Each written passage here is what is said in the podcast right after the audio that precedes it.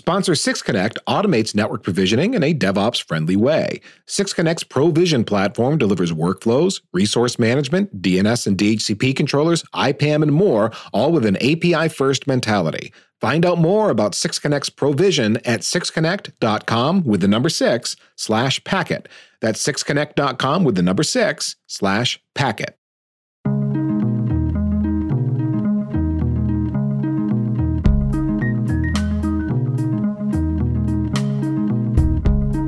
Welcome to the IPv6 Buzz podcast, where we dare to dive into the 128 bit address space wormhole. Quick reminder there's sponsorship opportunities available for IPv6 Buzz and the other Packet Pusher podcast shows. So if you're interested, just go to packetpushers.net slash sponsorship. You can get all the details.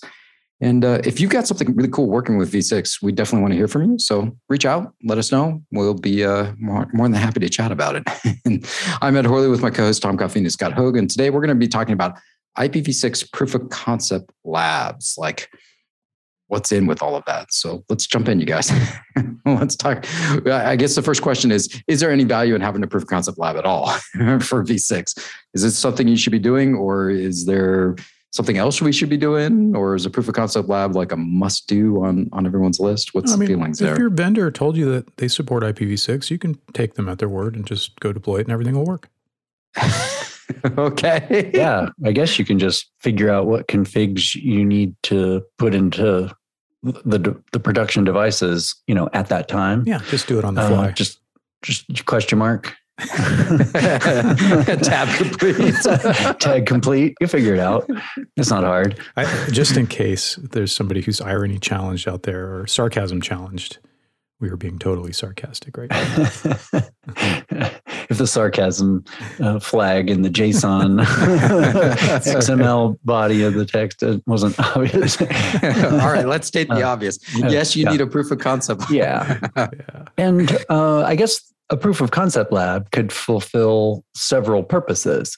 It could prepare those configs that you'll eventually put into your you know, change request and go into production. But you might need to learn a little bit before then or or test test products trust but verify i guess but then um, your vendors but then just to goof around and hack around and tinker and learn. I think it could facilitate your learning at the very beginning, then testing products and seeing if you have any issues that might prevent you from deploying. And then just before implementation, finalize getting the configs just right that you're going to go and actually implement. Right. Yeah, actually test it. But I, I guess one of the other things is is maybe a lot of folks aren't thinking about it. There's a whole new set of technologies that you're going to introduce in this proof of concept lab. Besides just the networking protocol itself, you're going to have to introduce a whole set of trans. Usually, typically, some sort of translation sets of technologies. Right. You're going to need you know a whole new set of things that you're providing there, and you really want to test and validate those out before you're you're thinking about rolling anything into production. Right. So those are going to be a net new set of services that probably will come along so I think the proof of concept is really key critical in actually validating that your design's going to work the way you think it is, right? And that you're not going to fall on your face um, uh, when you when you decide to actually deploy. Uh, that you know you have something that actually will work. I guess, I guess that's the whole purpose of a proof of concept. Right? Yeah. you're proving out that you can actually get the stuff to operate the way you think it can, and and that it behaves the way that you think it mm-hmm. should. I, I guess those are the other things. Yeah. So I guess those are great questions, Ed. Like what needs to be in the POC lab and then what, you know, and how should it be connected or where should it be located? Yeah, yeah. I mean, it's like it's it's one of those challenges where it's like you can build stuff in a vacuum, but that doesn't do, do you much good if you don't know how it's going to integrate in with what you're already operating and you know doing within your network today. And I think those are, yeah, that's completely legitimate. I, I uh, it's, I think the resource side can be really hard for folks because you may or may not have a budget to be able to do some of this stuff. I don't. I we're not, not going to talk finances, but you know that's part of the challenge is what you know are are the things that you're going to do in your proof of concept reflecting of what you would actually spend for putting into your production network right I think that's true, and then also the uh, you know really triaging what what you need to uh, test in a proof of concept network. uh, that because not not all the risks associated with adopting IPv6 are equal, and they're especially not equal depending on the network environment that you that you happen to be operating. And you may have, you know, you may not be too worried that your routers and switches are going to support IPv6. I mean, that's pretty. There's pretty robust support there, and if the vendor says that the support is there, and you know, the, the, but that's that's a pretty trivial case of deployment, right? I mean, we have we know a lot of shops. It's like they turn IPv6 on in the core. They're like, hey, we're done. We adopted IPv6. And of course, that's the easy part, but so that you know maybe that's not what you maybe that's not what you need to test you know maybe mm, you've got mm, a handle on that but the question is i've got some apps at the edge uh, you know on premise or maybe they're connected out to the cloud I, have got to figure out what those application flows are and then design something you know and it doesn't have to it doesn't necessarily have to match perfectly because we have this you know feature and functional parity uh, sort of distinction in ipv6 that in some cases i think we can manage to finagle together some components that get us close enough to what we're you know trying to test end to end as it exists in the production network. Uh, but yeah, I think you, you, may have to do some sort of risk assessment, like you know what is the stuff that I'm really scared about breaking, and how do I test that? What that's because that's the stuff that's going to go into the proof of concept lab and really you know show me prove the value of the POC by being able to test those those mission critical applications mm-hmm. or whatever it happens to be. Yeah, I think in the early phase of a POC lab, you could probably start with just some hand-me-down equipment, you know, mm-hmm. some yeah. an old server, uh, you know, a, an older server doesn't have to have a lot of memory, a lot of compute. Maybe it it was something that aged out of your production environment. Now it's waiting to be e-recycled, you know, and you could just, you know, freshen it up with maybe a little bit more memory or a new version of the software or something like that.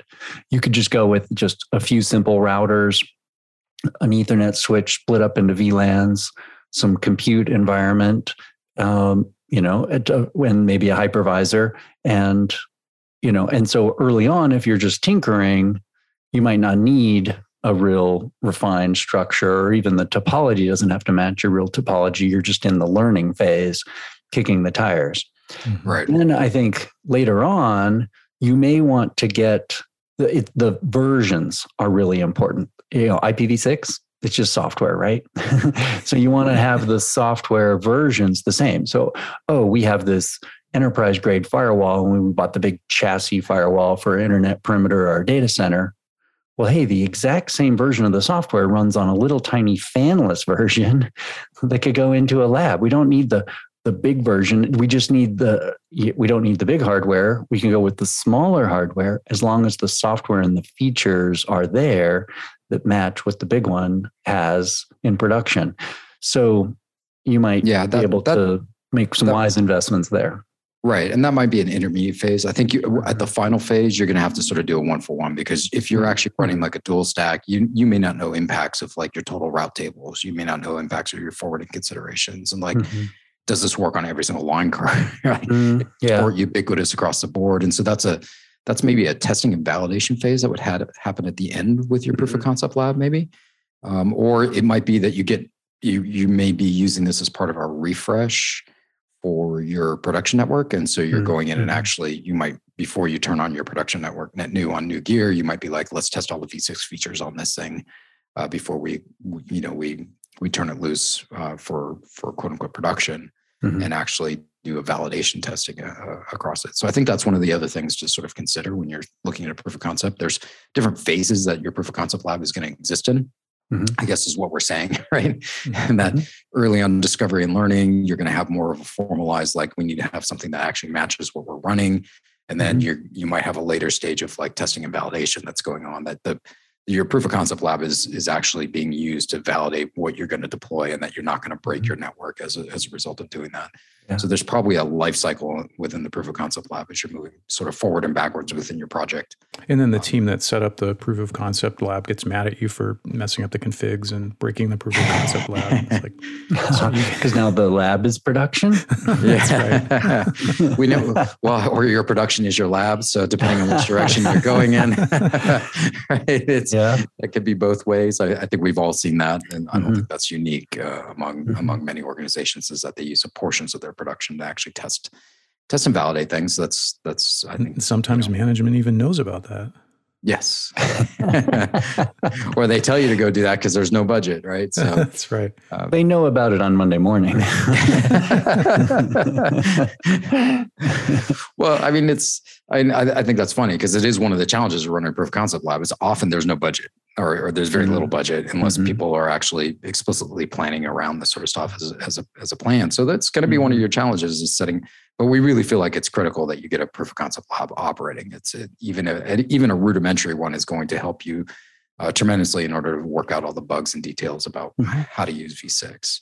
Yeah, I know an organization that's planning a, a wireless LAN controller update, mm-hmm. and they have just received the hardware, and they're in the process of setting it up and considering IPv6 as part of that net new deployment perfect time to test it yeah before that that gear goes, goes, into live. production before it yeah. goes live mm-hmm. kick the tires make a v6 only ssid a, you know a dual protocol try and get the access points to join to the uh, join to the controllers over v6 only try and do everything v6 only as much as possible and see where there are v4 dependencies you know really try and push it before it gets into production, but they have a, a short window, you know, right. to test there. So that's an opportunity where you might be actually using production gear, prepping configs for the future, you know.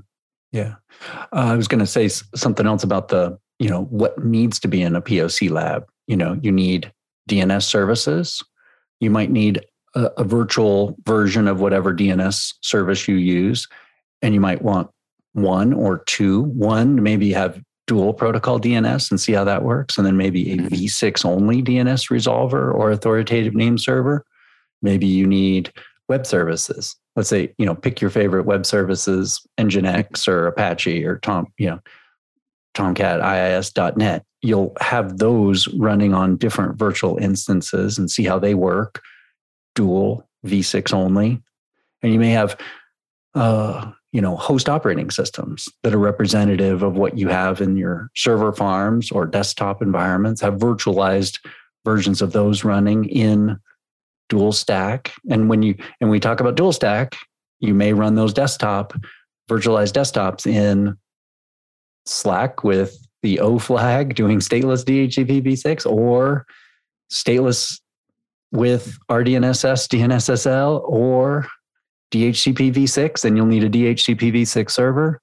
You know, right. you may all, run them all of the above. or run v6 only and then see what the operating system behavior is like in these different environments. And you can create different VLANs if you just had a basic Ethernet switch and a router with a dot1Q trunk, like a, a one armed router, you know, and you could build out each one of these parallel environments to test those different cases yeah, I mean let's let's talk let's dive in and talk about that a little bit because there's some technical considerations when you're building your proof of concept lab and I think one of the challenges that many people run into is like well it's it's what do i actually need to test? What do i need to actually build in order to be successful about knowing anything about v6 and, and dual stacks the obvious answer for for a lot of consideration for this mm-hmm. but many people are using their proof of concept labs for multiple things not just for testing v6 as a protocol but for testing applications that they might be deploying on an ongoing basis. They might be using it to test and validate that host operating systems are behaving that upgrades are working. So there may be just more than you as a team working on v6 with this within this environment. And i think there's there's technical considerations you have to sort of think about as you're as you're going into that environment, which is can I automate some of the work that I'm doing to allow us to switch from maybe V4 only to dual stack to V6 only and allow the team to be able to do that? Because obviously a V6 only environment isn't super useful for a team that's trying to test out their V4 only application mm-hmm. figure out what's going on. But you don't want to rebuy like all of the hardware. Maybe you mm-hmm. do, but you don't want to rebuy all of the hardware. And so, how quickly, how agile can you be, and what what sort of compromises can you have to sort of support all of the need requirements around that? I think that's a I think that's a technical challenge for a lot of folks uh, to figure that out. Uh, and I don't know if you guys have any specific thoughts about it, but I think that's one of the things that that comes up in many of the conversations we have with customers is it's sort of like what's what's the best way to sort of tackle this? Well, it seems like a good way to to marry two important initiatives. You know, I mean, a lot of organizations are exactly trying to figure out how to to take on more automation and and reduce opex and reduce you know errors and things like that with with automation. If you if you can do that in a, a proof of concept network. I mean, it doesn't matter whether V6 is that that's great for our purposes. You know, we're here touting V6, but if you have a proof of concept lab that allows you to do that, then you can, you know, sort of take advantage of that. If it happens to come from you needing to adopt V6, you're, but you're also getting the benefit of, of being able to test out some some ways in which you're going to automate processes and automate, you know, network architecture and configuration, then yeah, it's like it's a twofer, and I would I would think most organizations would would be happy to get that that extra benefit. Mm-hmm. Yeah, that makes sense to me, and and I think you know, organizationally, maybe that investment in automation to help you move move things around in a little bit more seamless way is going to make sense. Otherwise, you probably go old school, build certain VLANs, you know, V4 only, mm-hmm. build other mm-hmm. ones dual stack, build other ones yet again V6 only, and then mm-hmm. just understand what those boundaries are, at least mm-hmm. document them, hopefully document mm-hmm. them well, have them in a wiki or something where everyone understands where they need to deploy the things that they need to to test and operate, which might require more virtual machines in your environment, but that's okay because they're just virtual, right? So mm-hmm. more than likely you're going to have run a you know run some sort of virtual environment.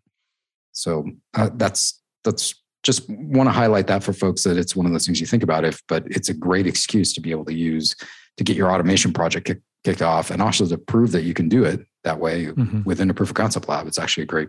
It's it's it's it seems to match up well. How's that? Yeah, yeah. I guess if you're beta testing a new version of the software, maybe you could get from the vendor some demo licenses or beta licenses of that next generation software version you know and you're working with your vendor and you're probably looking at their roadmap of v6 features so maybe you could have a cooperative agreement where hey, maybe the vendor gives you some licenses or versions of software or even equipment that you can run in your lab to validate the features that they're developing. So you're testing and helping them. They're helping you by maybe giving you something for your proof of concept lab that you didn't have to pay for. So you might have a cooperative agreement like that that might help out. Yeah, and that that, that makes sense to me. And it also means that like you mentioned earlier, when you're picking up smaller appliances, things like mm-hmm. that, they they may be having smaller sets of of code testing that they would like to see because they're mm-hmm. trying to roll out new new V6 features, and mm-hmm. it might be something on your roadmap that you're looking to try and test or you mm-hmm. want. That's a really good opportunity to do that. And I, I think a good example of that um, that's done more in the public space is maybe like how Meraki did their V6 beta. Mm-hmm. Uh, beta components because that was a that was like an optional thing, right? To sign in mm-hmm. for uh, Meraki's beta to, mm-hmm. to sort of be like, hey, can we get V6 to work within our environment? And you could you could carve out a portion of your. You didn't have to have all your Meraki devices on the beta, right? You could just choose where you wanted to test that stuff. So you could just have that stuff in your proof of concept lab, test and see if it worked the way you wanted it to. Mm-hmm. So. Yeah. We pause the podcast to tell you about sponsor Six Connect. SixConnect's Provision network provisioning platform is a collection of next generation automation tools helping service providers and enterprises update how they do network provisioning. Working with bare metal, containers, on prem, in the cloud, SixConnect Provision can help. Provision is modular and API first, which, which means it's flexible. Ops folks can use Provision to deliver whatever sort of provisioning platform they need to to make the business they support happy. Okay, I said modular, so let's talk about some of these Provision modules. There is the Resource Manager. Track everything from cross connects to customers in one place, or simply tie into existing systems, including external authentication for low effort automation. And then there's the IP Address Manager with full IPv4 and v6 support, handling everything from subnets to host, and it can even help you cope with duplicate and overlapping IP address space. The DNS controller supports several DNS platforms, and that gives you a single pane of glass for DNS provisioning, even if you deal with multiple DNS platforms at the same time. The Provision DHCP controller integrates with several different DHCP platforms and services for hybrid deployments and handles multi tenancy and detailed controls. And then there's the peering manager. That's a bridge for router configuration and email comms related to peering. It is integrated with PeeringDB, and that ensures that exchange information is consistent and that peering coordinators get a one stop shop for BGP session management and human coordination without touching a command line. And you get the idea here. We're just scratching the surface to give you a taste of the network automation and provisioning platform you can build with Six Connects Provision. Would you like to know more? Well, of course you would, and you can do that at sixconnect.com slash packet. That is sixconnect with the number six dot com slash packet. Once more, for API first automated network provisioning that can bring together many different systems in your provisioning stack, 6connect with the number 6.com slash packet. And now, back to the podcast. Then you run into the issue that uh, you know there's there's kind of the level of testing that does does it work, and I think we probably when I think about proof of concept testing, uh, proof of concept lab testing, that's kind of where my mind goes. I'm like thinking, well, is this, you know, does this particular application work? Does this particular configuration of the network deliver traffic? I may, it, I have to think a little bit extra to, to, bring in the performance aspect of it to think, you know, well, does it perform? And because that, that's the other issue. It, it's one thing, and this is where if you can have a virtual lab with, let's say, a, a, revision of code that the vendors provide you a virtual version of whatever the, the middle box or the router is that you're throwing up in the virtual lab just to see if you can configure it in IPv6 or IPv6 only and it works and it's passing packets. But it's really hard to test at scale. And I don't know how, you know, significant mm-hmm. that is. That's going to depend on your organization and and what what you're doing and your, with your network and what your mission critical applications are and how well they need to perform. But it is another level of testing that, you know, does require a certain sort of different thought process and and maybe even a different complement of gear to be able to do. Yeah, because maybe you're just proving the concept, you're proving the theory. Can I accomplish this with the versions of software that I have? Or will this even work? You know, how would I make a V6 only desktop? You know, how would I turn off V4? That's a concept. How would I make that work? And then, yeah, how do I do that at scale? Because if you're doing performance testing, then you need the big packet flamethrower hardware mm-hmm, device mm-hmm, that mm-hmm. can generate many, many gigabytes of traffic throughput to test your 10 gig, 40 gig, 100 gig, whatever, you know, yeah, and that yeah. takes some serious hardware. It does. And the thing is, you, you know, you, your management might be like, well, hey, we gave you this budget. Ha ha ha. They gave, we gave you this budget for V6 proof of concept testing, and you you know you put it all out there and you tested it and everything. You know you said everything worked, and now it just we put it into production and it all fell over. It's like, well, I I tested the concept as you say, Scott. It's you know the, the concept is mm-hmm. does the configuration work? Uh, so that could that's that's a potential risk mm-hmm. there. I, I think you you know you need to communicate upstream that that there may not be the opportunity to test everything at scale, and depending on what you're trying to do with your network, that's that's a risk. Mm-hmm. Yeah, I, I, think I think the other problem is naturally for all of these arrangements, like we mentioned before, it's just resources, right? It, it, the likelihood that you're going to get a one for one resource match with what's in your production network is probably pretty small, right? I mean, there are some shops that do that, and and hats off to them. And if you get to work in that environment, you know, you're you're you're pretty fortunate because. Mm-hmm because it's it's a little bit unusual that you see you know a one for one for and you're not getting any work there. done because you're working on all your certifications. We've never walked in and seen like a production network that looks like a CCIE lab. I don't know what you're talking about. So, but yeah, I, I, think that's I think that's the other the other side of the coin, right? Is that you can obviously go um, if you if you are fortunate enough to have all of that, you can validate all the way to the yeah, we've got a working configuration that will work and it matches exactly to our production environment and I can sort of stamp on this thing that yeah we're ready to go that we can we can have a cutover and turn up turn, we've actually tested turning this up or ter- tested the automation to roll and deploy all of this, and we know how to roll it back, and like you can do all of that. And if you're fortunate enough to work at a shop like that, that's pretty cool. Um, yeah, it's pretty it's pretty neat experience. But I would say typically that's not what we see. yeah.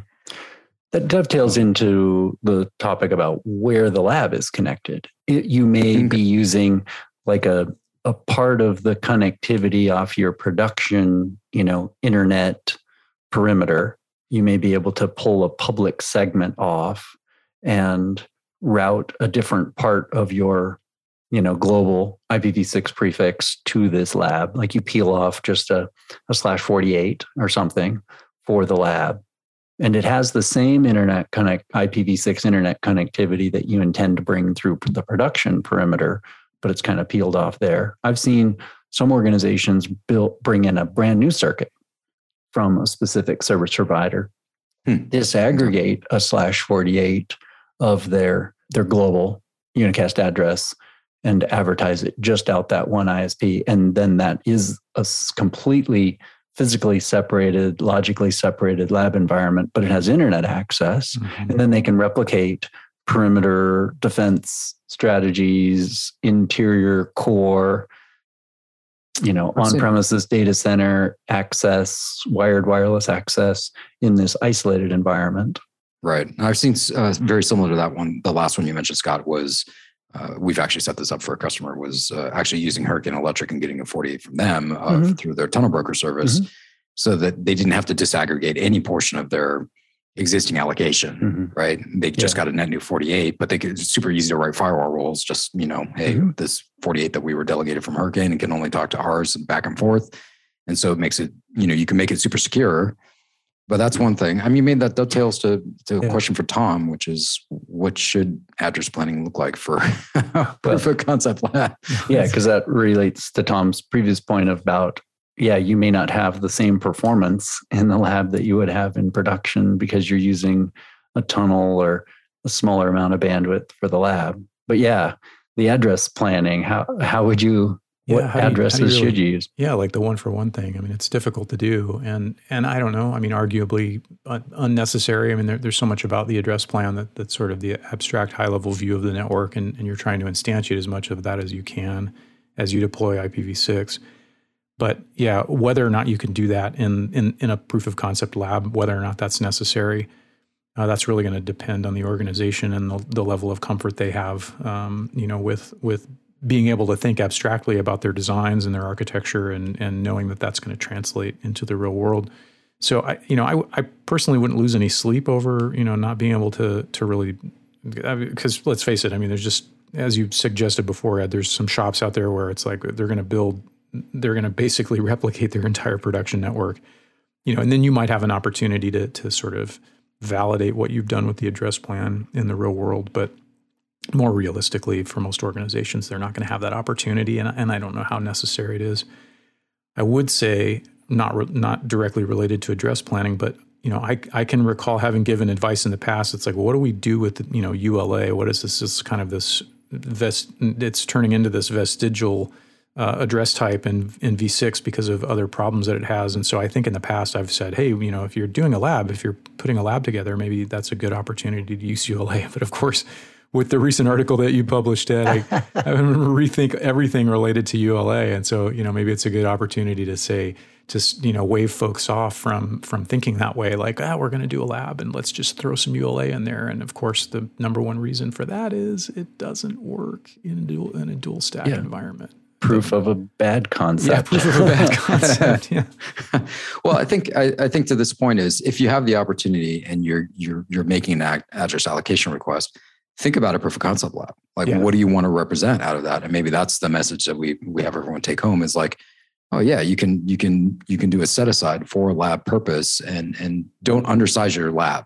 Don't think that you have to starve right. your lab from a hmm. request basis, go yeah. get the right amount of space. Absolutely. Well, and to, and to your point, it's you know maybe it's not necessary to replicate the entire um, uh, address plan in a lab environment. It may be very advantageous to replicate some portion of it, and that mm-hmm. may only be possible if you have that that space set aside. If you've you know like and so as an example of what you're talking about, uh, you know if I have a if I have a 32 from my on-premise network and I know that I'm going to do a proof of concept lab. It's not it's not completely bonkers to think, well, maybe I'll have a, another 32 that I could use to replicate any aspect of that on-premise network that I'm, you know, I've got the first 32 that I've I've, I've sort of planned out to use.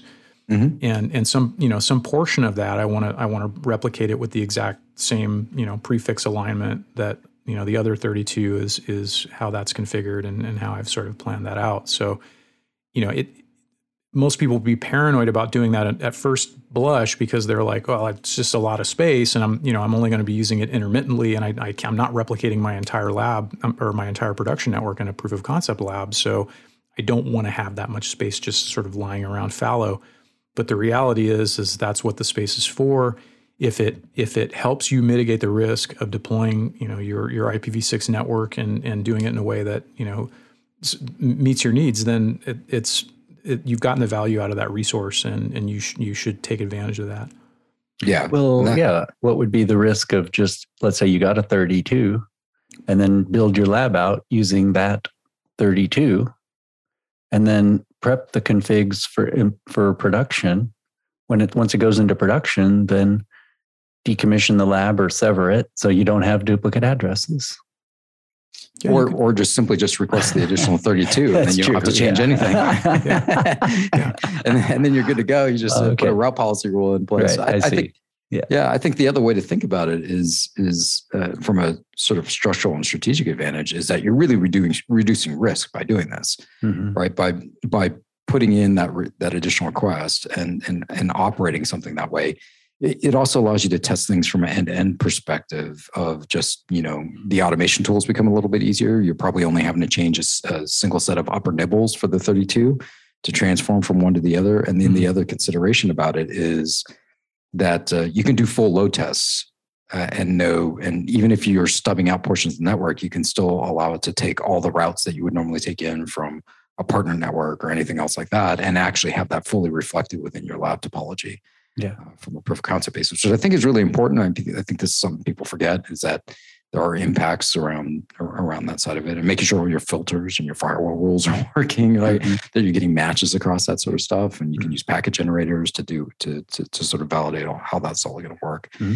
that's probably that's probably a whole different show just like testing and validation it's just talking like mm-hmm. some of the challenges that can that can happen with that but I don't, I don't know. Is there other technical considerations we think about? I mean, what, what about resources? Are there other resources we need in the proof of concept? I mean, Scott, you early on, you mentioned like DNS, yeah, yeah. Mm-hmm. DHCP. Are there, I think like identity is a big thing that you're going to need having in your proof mm-hmm. of concept lab, maybe an, an interconnect to like a cloud provider, if that's something that you're, you're doing, or maybe VPN or SD WAN. Like, I don't know. What, what's your guys' thoughts on that? Yeah. Malware defenses, any, you know, uh, you and security, malware prevention. systems, Pro- uh, proxy services, all that sort of stuff. yeah. run. Yeah.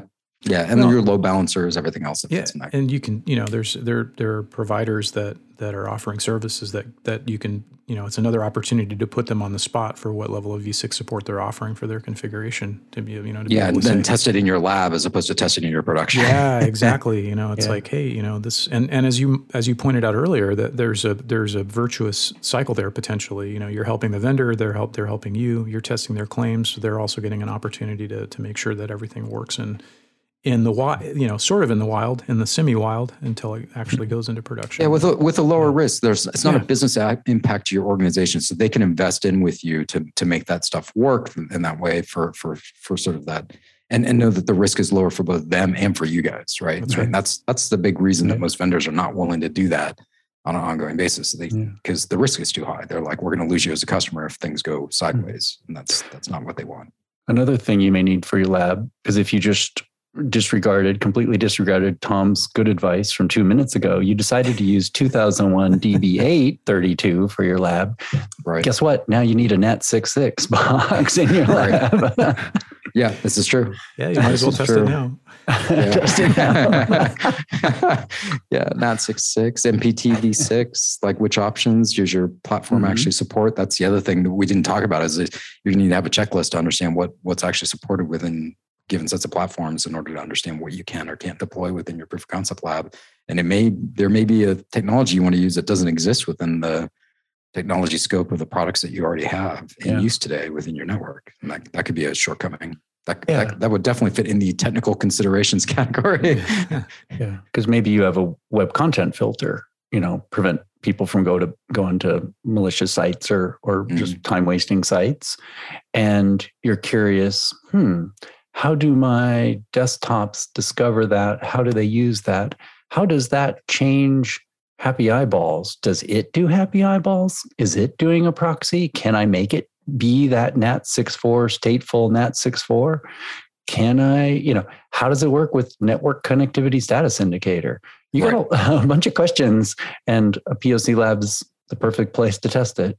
Yeah, totally agree. Well, it's so maybe maybe we wrap this up because we've talked about pretty much building like an on-premise, you know, configuration for proof of concept lab, matching one for one for all your gear, et cetera, et cetera. But you know, all the rage, public cloud, right? Hmm. it's, it's it's something like this, something that we could actually run in public cloud. Can we actually build like a proof of concept or or any portion of a proof of concept in public cloud? Is that something that we think is even feasible to do?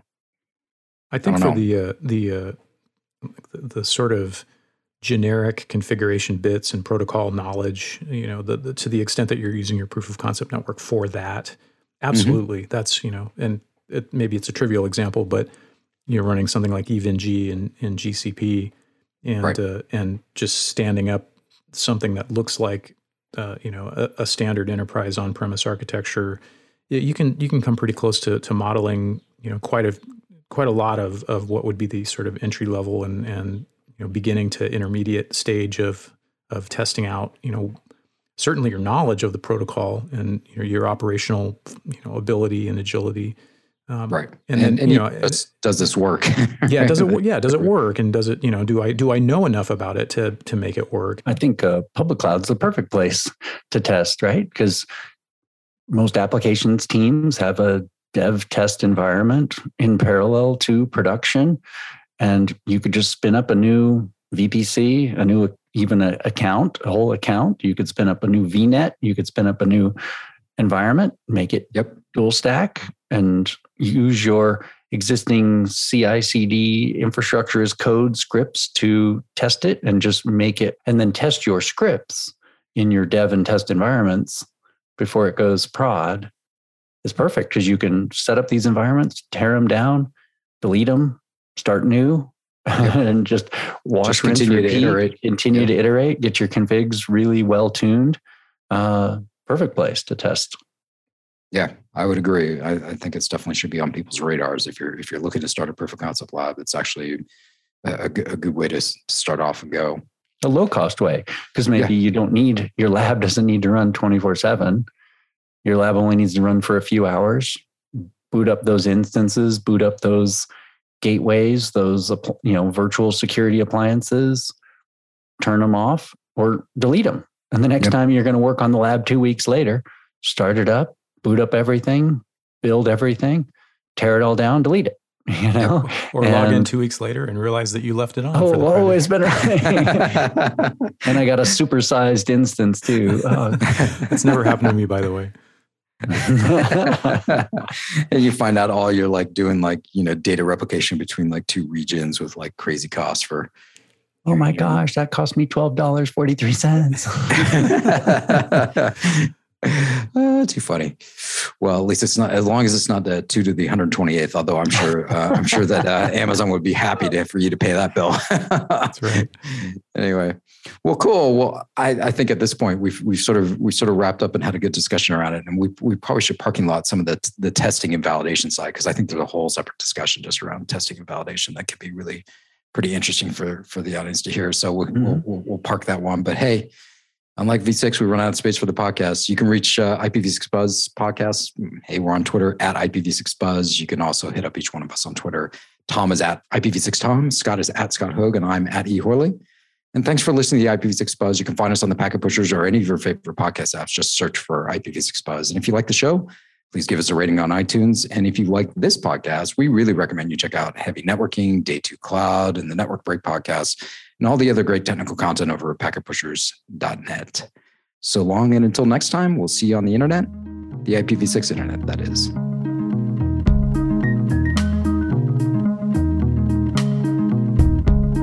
Thanks for listening to IPv6 Buzz, a podcast devoted to truth, justice, and 128 bits of address space. IPv6